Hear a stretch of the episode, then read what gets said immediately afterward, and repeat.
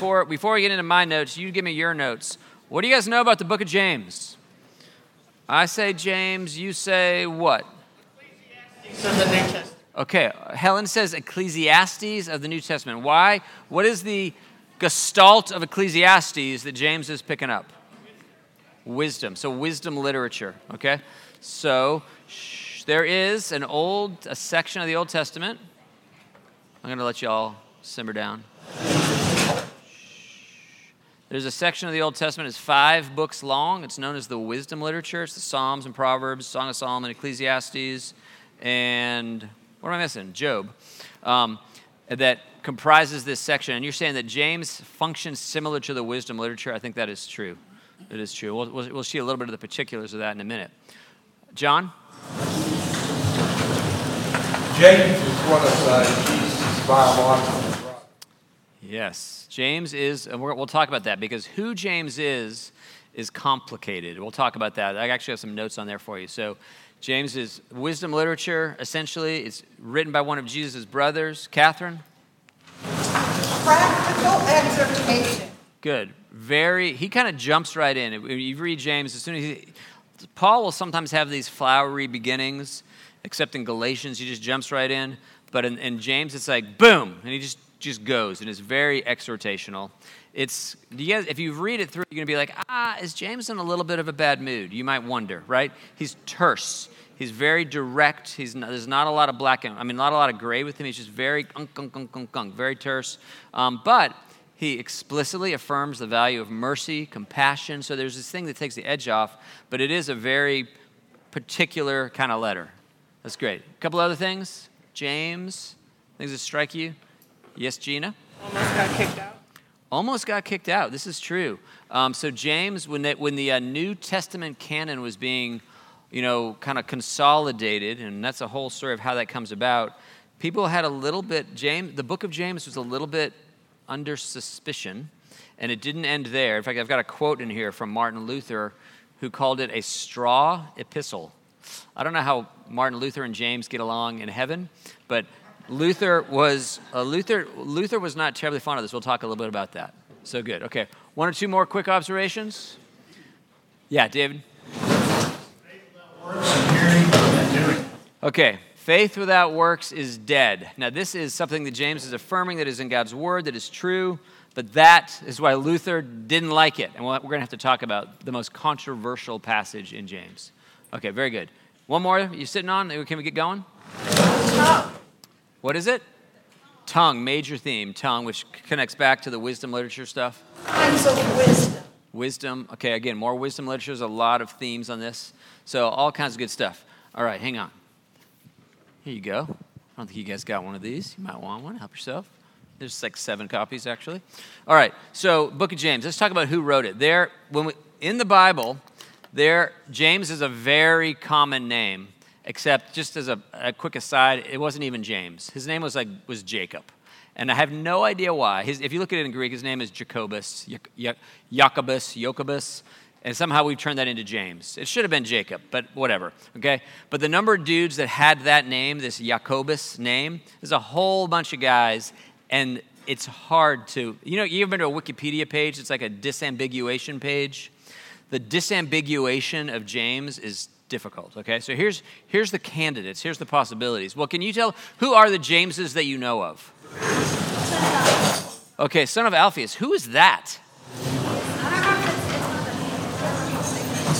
Okay, good. So Anna is saying there's big James and there's little James. Are you getting this from the Chosen or from someplace else? Yeah, because yeah, in the Chosen they talk about little James and big James. Okay, so uh, so we have James, son of Alphaeus. That's important. We'll come to him. Who else? Sons of thunder. Sons of Thunder. Okay, so who is he? I don't know. Some James, son of Thunder. Okay, so you've got what is it? He's Big James. Okay, so what you have in, it, within, so there's like Jesus loves everybody, right? And then he's got this like circle of followers. And then he kind of winnows it down. He goes up on a mountain and he picks 12, the 12. Sometimes they're just called the 12, the 12 disciples. But within the 12, do you know there was another subset? Do you know this? There were like the three that were part of the 12, which were part of the 72, which were part of everybody else. Who were the three? Peter.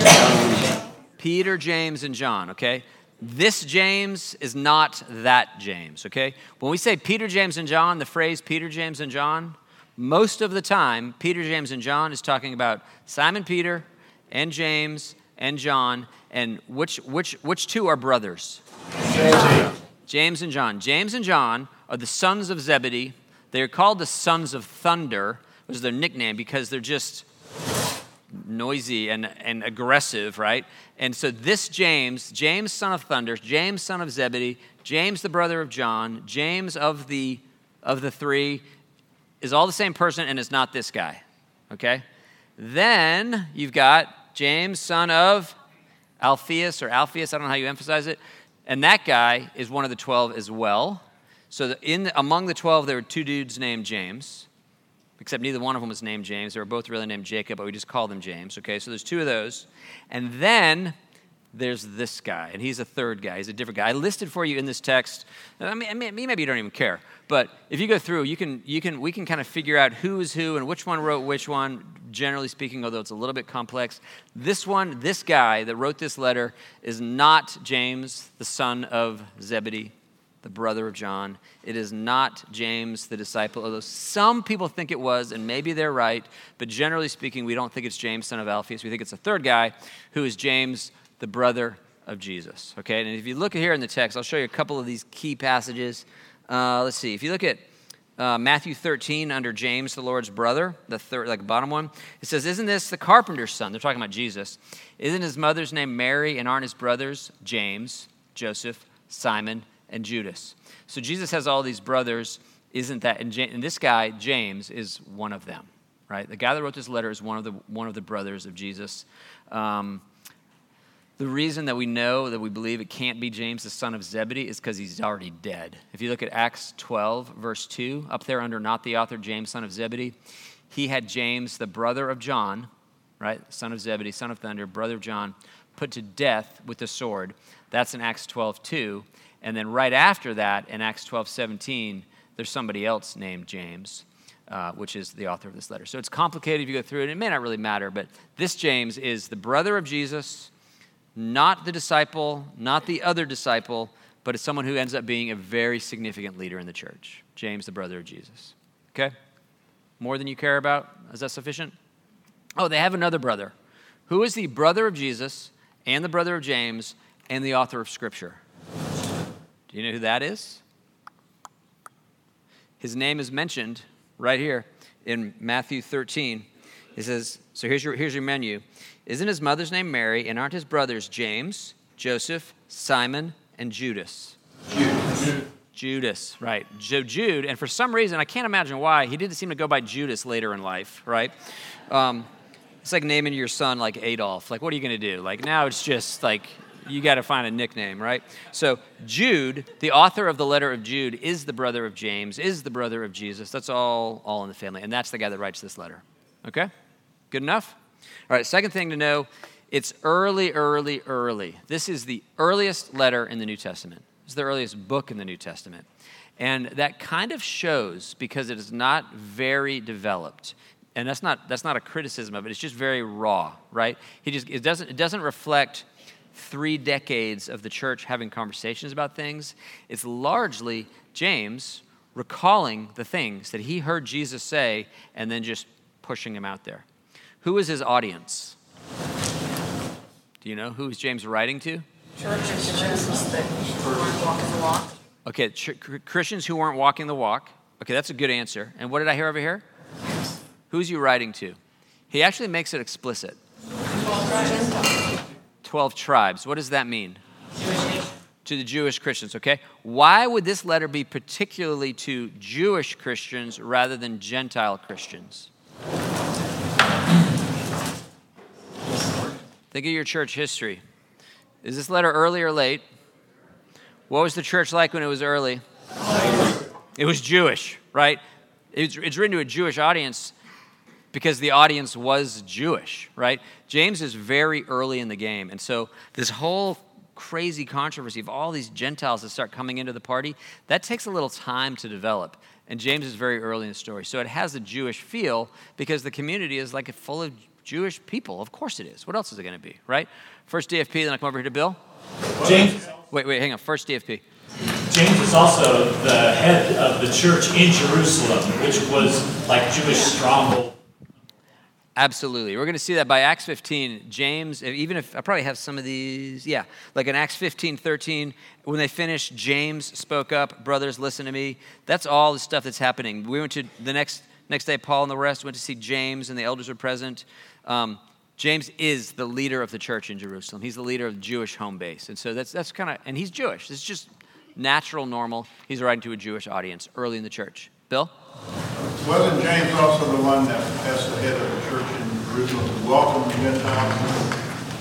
Uh, that controversy came up? Yeah, so when it comes in, so there's this big thing that happens in Acts 15, where they, the Council of Jerusalem, where they are, uh, as, they, as they jump into this thing, they begin to think like, wait, there's Gentiles coming in. What do we do about that? And they have this big meeting like, I don't know. Do we let them in? Do we circumcise them? Do we make them follow the Jewish law? And so James is the leader of the church as that whole, not even controversy, maybe it's a controversy, but as that whole question is being worked out, that's the same guy that writes this letter. Okay? So far, so good? All right. So as he does it, James has a couple of things that I think are, are, very interesting to him that might be interesting to us as we go through it. First of all, one of his favorite terms, I just listed this because it's not obvious in English, but one of his favorite terms is the idea of perfection or completeness or the desired end. You might know the word telos, like a teleological argument is about the end for which something is made. And Paul uses this, or sorry, James uses this word, this, uh, I'm, I don't speak Greek, so teleos, I don't know. Harrison, how do you say that? Teleos. Teleos, is that right? Okay, so teleos, but it, it, gets translated. Look at all the ways it gets translated finish, mature, perfect, perfect, keep, perfect, finally. That's all the same Greek root. And what James is trying to say is hey, man, let's finish the game. Let's do what we're supposed to do. Let's accomplish our purpose. Let's be what he made us to be. It just permeates the letter. James is very interested in getting things right. If you speak Myers Briggs, James, is he a, uh, is he a J or a P? Yeah. He's a J. He's like, just do what you said you would do. Like, why are we having this conversation, right? He's a J. He wants to get the thing done, right? So when you when you read through James and you have you have you get a sense of he's like he's not so interested in the process. He's like a destination guy. Like, just do it. That's James, okay? But that really troubled some people because the, the end of our faith, hear this, the end of our faith, the goal to which this whole thing is driving, is that we're obedient people. Jesus did not save us so that we could continue to live riotous lives. He saved us and called us to a holy life. And so James kind of leapfrogs over the process, be like, hey, hey, hey, tighten up. Like, just get it right. Do what we're supposed to do. Jesus didn't go through all this so that we could live reckless lives. Like, do better. And guys like Martin Luther are like, whoa, whoa, whoa time out, time out, time out, time out. What? Right? And so the controversy in James is contained in, his, in his, his statements about faith. So take a look at this. This is Luther. This is so interesting. Luther says, uh, in a word, John's gospel and his first epistle, and Paul's epistles, especially Romans, Galatians, and Ephesians, and also Peter's first epistle, are the books that show you Christ, and they teach you all that is necessary and salvatory for you to know, even if you were never to see or hear any other book or doctrine. Therefore, listen to this James's epistle is really an epistle of straw compared to those others, for it has, and here, here's, the, here's the tight language nothing of the nature of the gospel about it. It's strong, right? Okay, now, in fact, it's not quite as strong as it appears to us, although it's pretty strong. Luther is, uh, you need one, bro?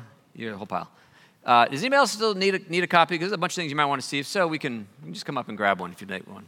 Um, Luther believed that it should be in the canon. He just had a very clear two tier sense. There's like the top shelf books and the bottom shelf books. And yeah, it's on the shelf, but it's not a top shelf book, okay?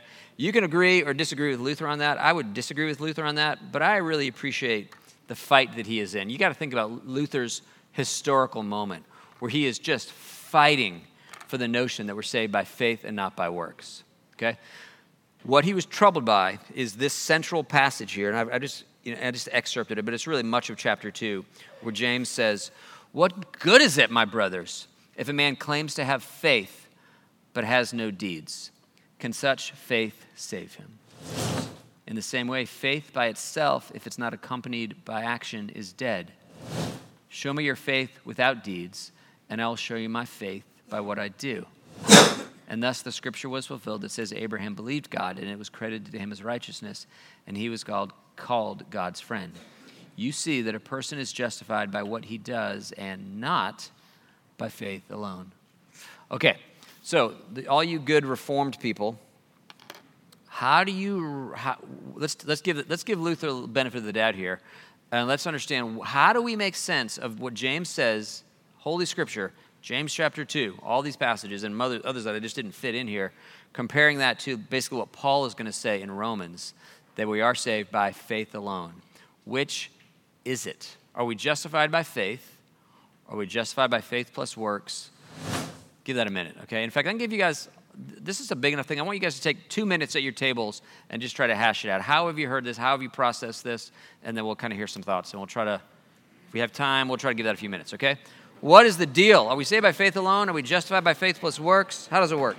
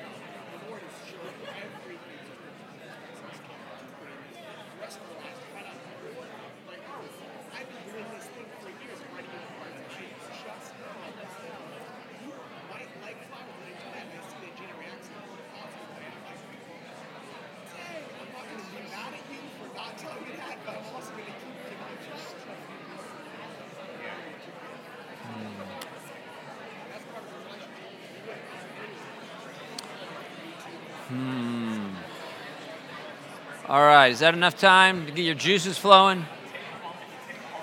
Come on in.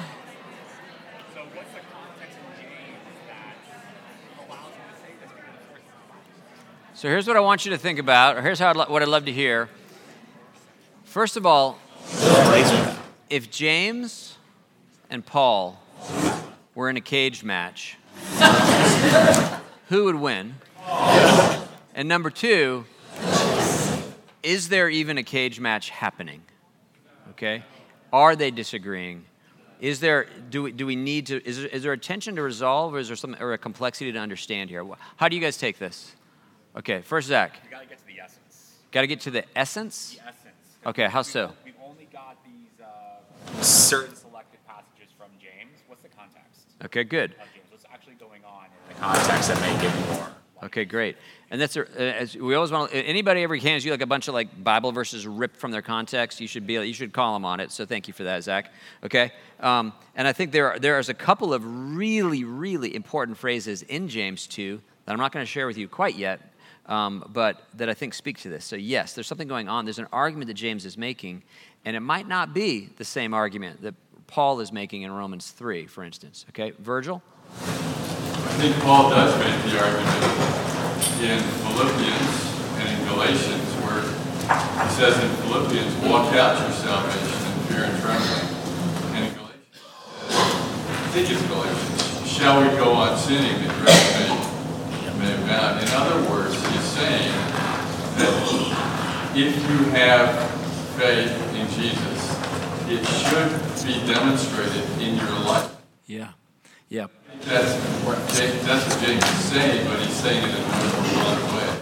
Yes. So I think you guys probably heard Virgil, but just in case not, or, or for the tape, James is observing that Paul says things exactly like this over and over again. You have him saying um, that, shall we continue to sin so that grace may increase? By no means, right? James is very interested that we work out our salvation with fear and trembling. And so a proper comparison of Paul and James is going to be, is going to be a comparison and not a contrast if we really understand what they're saying. It's a great answer. Yeah, John? In Ephesians chapter 2, right after Paul has said we're saved by grace through faith, uh, that not of yourselves is a gift of God, not by works, boast. He then immediately says we were saved for good works, which were prepared in in advance that we walk in. That's right. Ephesians 2, right? Ephesians 2:10, that, that, that last kind of haymaker is, for we are God's workmanship, created in Christ Jesus to do good works, which God prepared in advance for us to do. That's very consistent with what James is saying here in, in James 2. Good. A couple more. Herrick? Jesus goes over it with Peter, and when he, when he's asking him, do you love me? And he's telling him things do, he's saying, tend my, tend to my sheep. Yeah. Like he's instructing him to do works, Yes. Right? show his love. Okay. Peter showing his love. So James is not out here on some island saying that how we live matters. It, it's, it just permeates the New Testament. Uh, yeah, you want to jump on too, Indy? Well, I was just going to say, you know, when God and His sovereignty helped to breathe all of this life in these authors, right? Like He knew this Holy Bible was going to be read by people for thousands of years. And thinking about so much of the New Testament is by faith alone, by faith alone. I can see where Luther would have had that struggle in his time.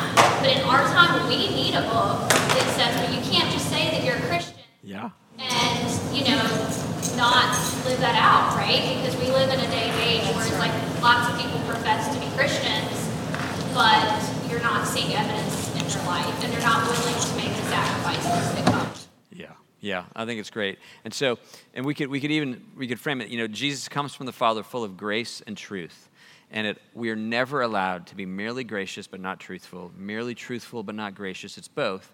But at different moments, if you're out of balance, if some if one ingredient is missing, then that might need to be added more. And James is clearly seeking to bring a little more of the truth to the party. Although he does say mercy triumphs over judgment. He talks about compassion and mercy. He's not void of those things, but he's very interested, as I said, in this in perfection, maturity, completing it. Okay, so a whole bunch of these things. Okay, I'm going to move on, Catherine, on this because I got a bunch of other stuff. Um, the I'll give you a, t- a couple of quotes from history that might help you kind of glue all this together. Uh, John Calvin said, "It is faith alone that saves." Do you know the rest of the quote? But the faith that saves is never alone. That's pretty pithy. It is faith alone that saves, but the faith that saves is never alone. William Tyndale, the guy that I love, who is the reason we got an English Bible, um, he, I don't have his memorized, but he said something like this. He said, um, It is faith alone that justifies us before God, but it is our works that justifies us before the world. Okay? So here's, here's look at what James says here. Li- Listen, this is what, what Tyndale is drawing from. In James 2, if you look at verse 19, he, or verse 18, James says, uh, I'll start at the top of the verse. Someone will say, I have faith, you have deeds. And James says, Show me your faith without deeds, and I will show you my faith by my deeds. And down to verse 22, he says, You see that his faith and his actions were working together. In verse 24, you see that a person is considered righteous by what they do and not by faith alone. That what James is, James is not talking about our standing before God. He knows that we are saved by faith alone. We are justified by God by faith alone. But we are justified by the world by what we do. And that's so the rest of the New Testament really talks about much. James is mostly talking about the you see, you see, show me, I'll show you, the visible outward external manifestation of it.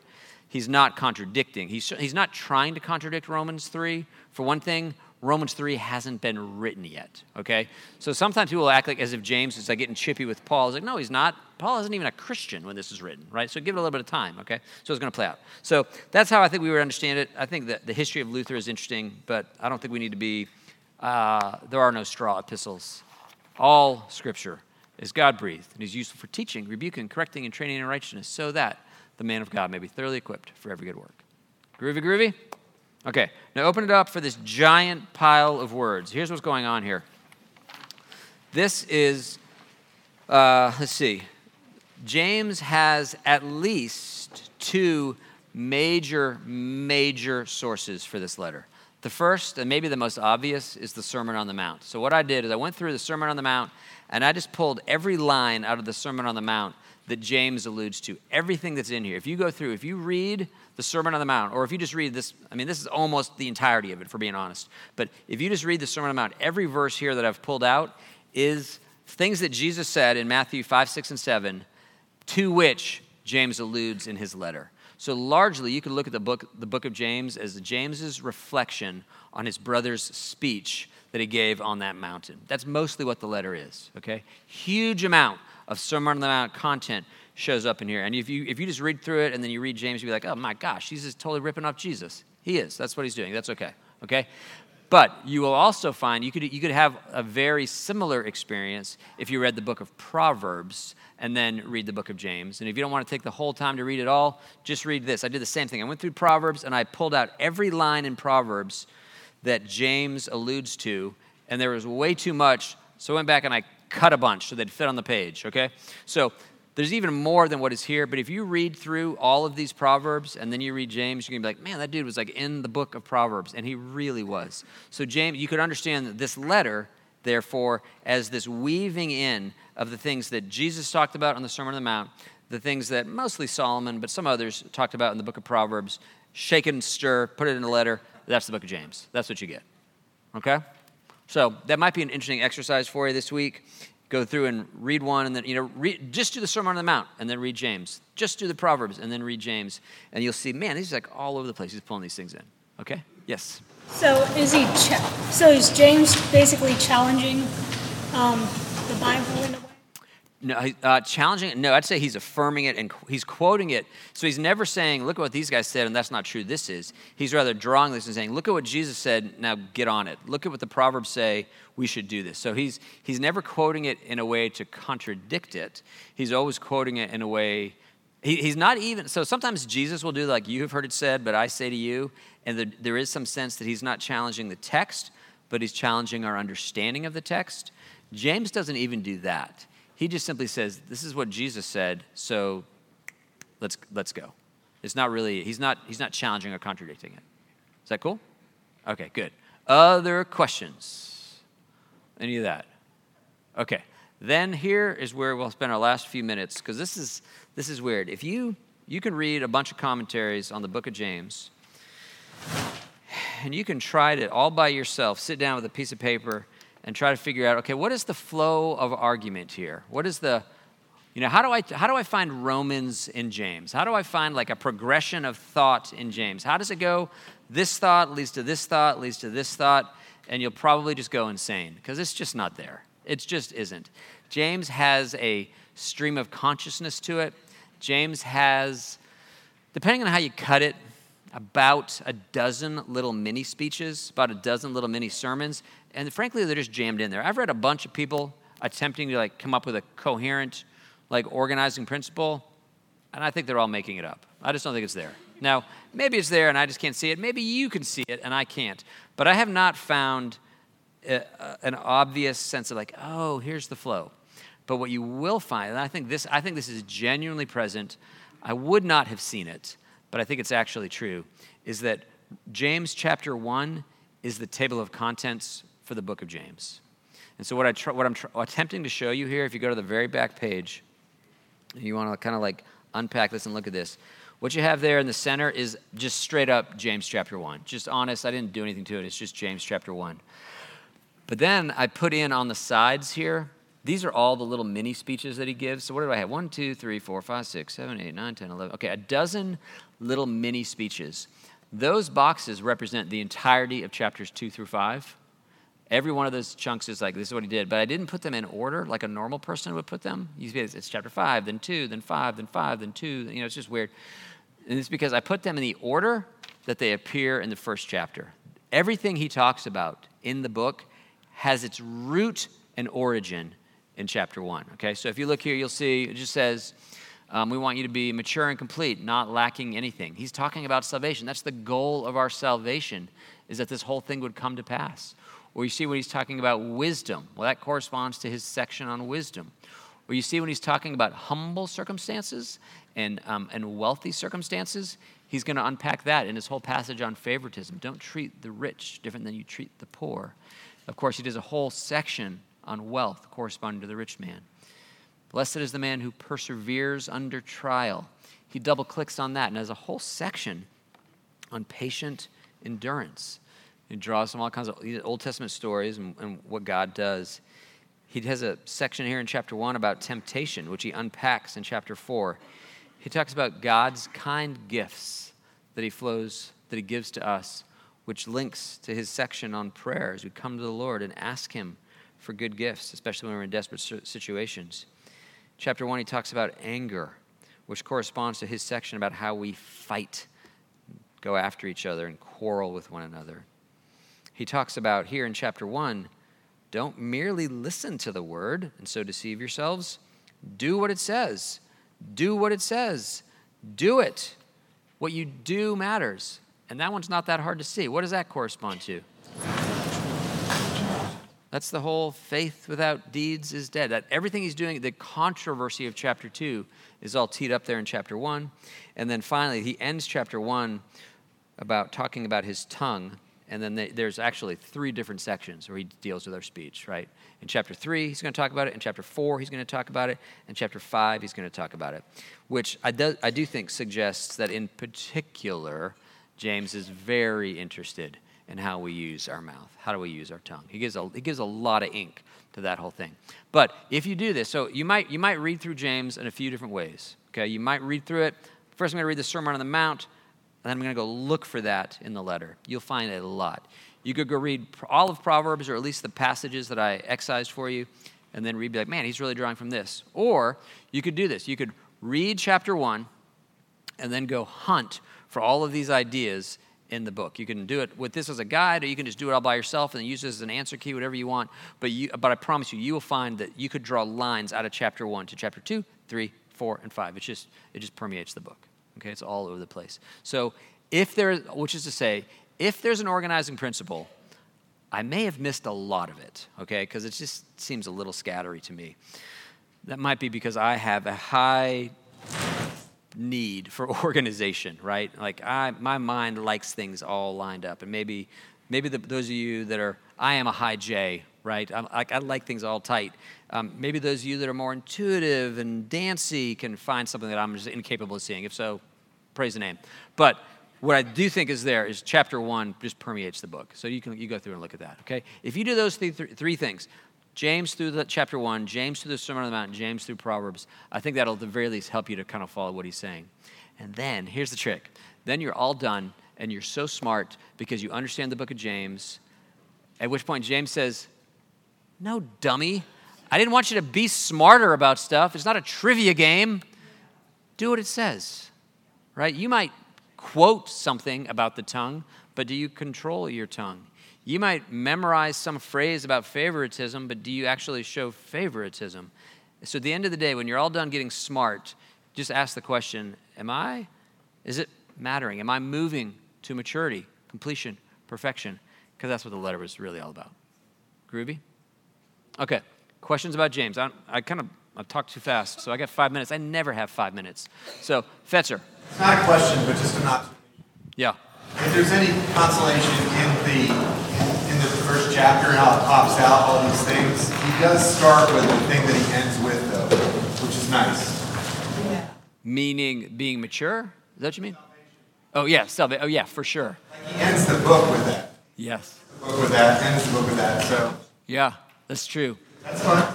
that, that he begins, it's kind of like he's, he's a good Covey guy, right? He's beginning with the end in mind. And then when the whole thing is done, it, it does have this. See, you could read James and just see he's just so chippy and he's so like, hey, hey, hey, stop it. Like, tighten up, right? And that does pervade. But he's going to talk about mercy, he's going to talk about compassion. And the very end of the book is whoever turns a sinner from the error of his way will save him from death and cover a multitude of sins. That's his desired end.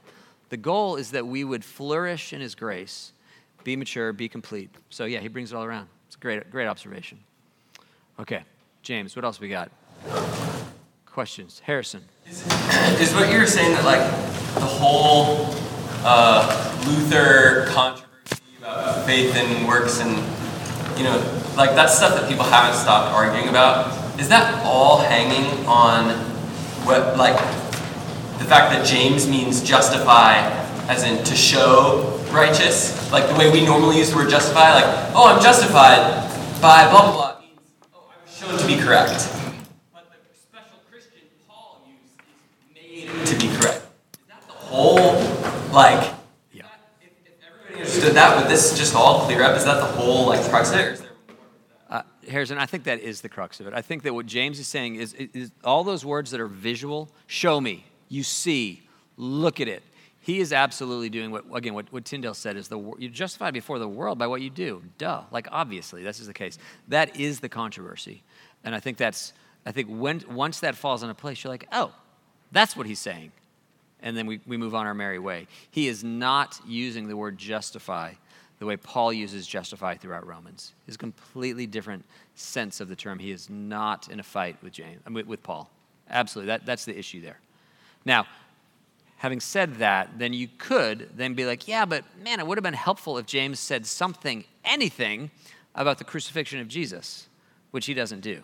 When you go, you know, you go through James, you never, you, there's no language in the book of James that says Christ died for our sins, taking upon himself the wrath of God for our, you know, like things that Peter says, the things that Paul, Paul says a thousand times, that Peter says, that Hebrews says, um, that other New Testament authors focus on, it is, it's just literally absent in the book of James. And that's probably contributes to certainly Luther's and perhaps others' sense of like, well, what are you saying here? Because you're not, you're not drawing to the fore the reality of all that we have in Christ. You are saying that He's merciful, you are saying that He saves us, but there's, there's just no cross in the book. And, so, and we tend to, uh, reasonably so, we tend to take an awful lot of reassurance from the fact that Christ died for us, took on my culpability, offers me his life. And James, it's not James's purpose to discuss that, but I think we feel the absence of it. Make sense? Okay, cool. All right, is this to be the only time in human history that this class ends early? We good? James, James, okay, drag us out. Somewhere that um, James didn't believe his brother was Christ until after the death. So up to the crucifixion, he wasn't in. Okay, so uh, as near as we understand, for if you read the Synoptic Gospels, James early on in fact, relatively late in the game, didn't believe that Jesus, remember, they didn't, Jesus' family didn't think that he was the Messiah, right? And so there's this whole scene where like the brothers all come and, uh, and, and they're like, they're basically accusing Jesus of being out of his mind. It appears that at that time, James, neither James nor Jude were followers of Christ, which is a funny thing. On the one hand, you would think, man, you grew up in the house with him. Did you ever notice that he was a little different? right? Right? But on the other hand, what would it take to convince you that your brother is God? You know? Like, would that be difficult? I think so. They had such an unusual, outrageous vantage point on him, and we have precious little data about when the penny drops for them. But James and Jude both, they, I mean, they become leaders in the church, contributors to Scripture. James, in particular, has an enormously significant role. But we don't, we don't have an insight into when did, when did he go from James, the grumpy brother, to James, the follower of Christ? We don't know, but certainly he didn't begin that way, for sure, which is strange. Yeah. Dan? Uh, could be, since you were saying that James's target was talking to Christian Jews, that these guys and ladies are so wrapped up in Jewish law and knowing the law and not really practicing what the law was teaching. That he's sort of wrapping it up and saying, you know, faith is not another law for you to focus on. Take your faith and get to work. Yeah, well, I mean, absolutely the case. They they are to they're. James wants them to live in faith. He wants them to live it out. Um, he he understands prop, a proper understanding of the law is not that we would disregard it. Right? We we've done this. way we did like we talked about the Ten Commandments in here. The purpose of the law is to show us, and I think James would absolutely affirm this. It shows us how much we are bound to Christ for His fulfilling it and enduring its curse in our stead and for our good which would stir up in us thankfulness, gratitude, appreciation for all that He's done, which we would seek to express by obedience to that same law. Right? That is the proper. Role. You look at the law, you're like, I can't do that. You realize Jesus did do that. Your heart is flooded with appreciation that He did it for you in your place, and He suffered His curse for you in your place, filled with love and admiration and affection and gratitude. You say, What can I do to say thank you? Answer obey. And that's really ultimately what, what James is saying here at the end of the day is we demonstrate our appreciation, our love for Christ as we yield our lives to him. Same thing Paul says, same thing Peter says. It is a consistent message, but he is quite admittedly not unpacking the engine of how that works. It's not, that's what Paul is going to do, that's what others are going to do. That's not what he's trying to do, but his message fits into that same overall purpose. That is the role of the law in the life of a believer. Oh, funny bone. Okay, good enough. Okay, one more. One more on the way back. Hang on, one more on the way back. I can. Yes. To defend Martin Luther a little bit by setting the context of the timing. For sure. See Martin Luther say that. He says that because the Roman Catholic Church is so erred away from faith. Absolutely. And into salvation by works. And so Martin Luther is trying to do a massive course correction back to the point of the gospel absolutely, completely fair, and that he has a very good reason to be particularly strong that we're saved by faith alone. His cultural moment is very significant, for sure, for sure. Okay, that's all for James. Read it through those lenses. Enjoy. We'll see you next week.